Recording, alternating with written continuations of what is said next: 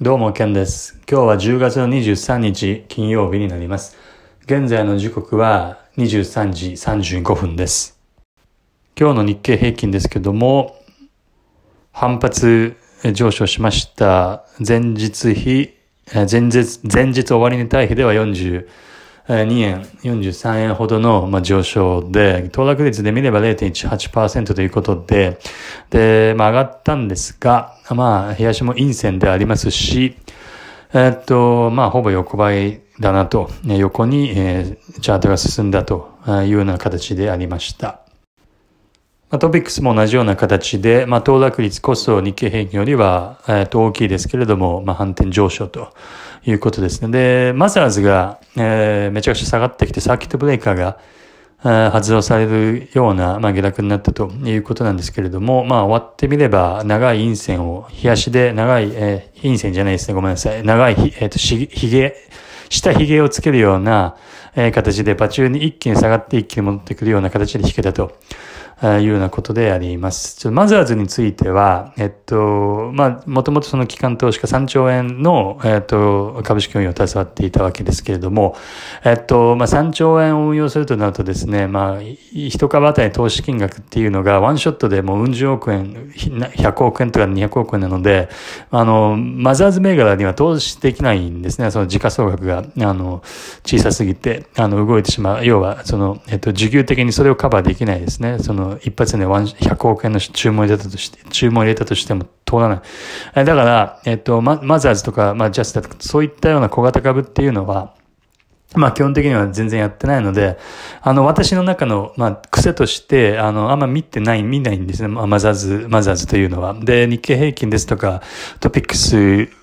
とはまた違った動きを、独特な動きをしますので、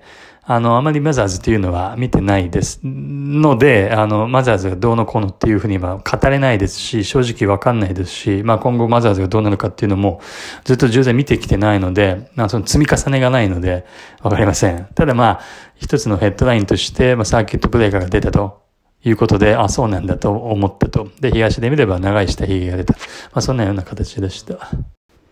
で、当然、えっと、まあ私が狙っているのは年末ラリーに向けた上昇を取りたいということで日経平均のその、え、上げを狙ったロングのエントリーポイント、エントリータイムというのを、えー、虎視眈々と待っているということですが、えー、今日に関しては、まあ、横に推移している横ばいなので、えー、で、また他の、えっと、まあ、環境、えー、需給、えっと、先物、まあ、も々ですね。何も変わってないので、まあ、特に大きな変化というのはありません。ですから、えー、このような形で、このまま越周してですね、今週を終えて、また来週を迎えるというようなことになりなります。ただ、えっと、来週はもう10月の最終週になってきますし、決算もそろそろ、えっと、まあ、いい感じで出揃いますね。そして、まあ、あの、大きなイベント、ビッグイベントを控えると。大統領選挙ですね。えー、それをですね、まあ、翌週、翌々週かに、え、っと、まあ、控えるということですので、まあ、まあ、正直わかんないですけれども、えっと、まあ、それなりの、まあ、様子見姿勢が、あの、まあ、強まるのかなと。えっと、超絶短期、もしくは短期トレーダー以外は、あえてリスクを取るような行動はしないというような、えっと、時期にも入ってますんで、えっと、はい。まあ、それに準ずる形で、えっと、まあ、様子見なのかなと思います。そんなに大きな、えっと、まあもちろんそのね、値動きとしては、まあサプライズ的に短期的に上、下みたいな値動きがあるのかもしれまあ知れませんけれども、まあ、あの、大体のその大方の投資家のスタンスとしては様子見なので、うん、あえて、なんでしょう。ここで、そんな、あの、人生をかけたようなですね、あの、ギャギャンブル的な、えっ、と、リスクを取りに行く意味が全くないので、はい。えー、これは、まあ、様子見だということだと思います。まあ、そろそろですね、まあ、11月に入って、まあ、値動きどんどん出てきてほしいなと思います。で、リスクイベントも通過した後、日本の企業業績、えー、も織り込んだ後に、えー、トレンド出てほしいですね。もういよいよレンジを上抜けですね、ぶち抜けて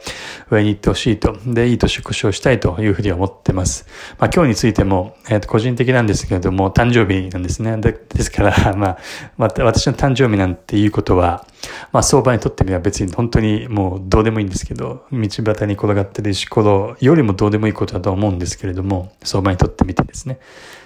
ただまあ、個人的な感情としては何か面白い動きがあったらよかったなと思いますけども、結局、えー、今横ばいだったということではあります。まあ、どうでもいいつながりで、えっと、特にも相場にももう、あの、動きもないので、特に昨日、昨日以前から言ってることと大して変わんないので、まあ、せっかくなんでどうでもいいつながりということで、私のことをちょっと話すと、まあ今日誕生日ですと。で、今現在私は30代です。で、えっと、大学出てですね、イギリスの大学院に行きましたんで、ファイナンスのマス、あの、修士ですね、あの、まあ勉強して、え、っと、そうですね。まあ、どこの学校とは言わないですけども、あの、GS ゴールドマンとかが、そういったところ、マッキンゼとかがリクルーティングするような、来るような学校でしたので、で、まあ、で、戻って、あの、卒業して、えー、っと、まあずっとそれが、その後は金融ですね。あの、はい。基幹投資家ずっと、あの、投資やってます。やってました。はい。今、あの、また違う形でありますけれども、ずっと、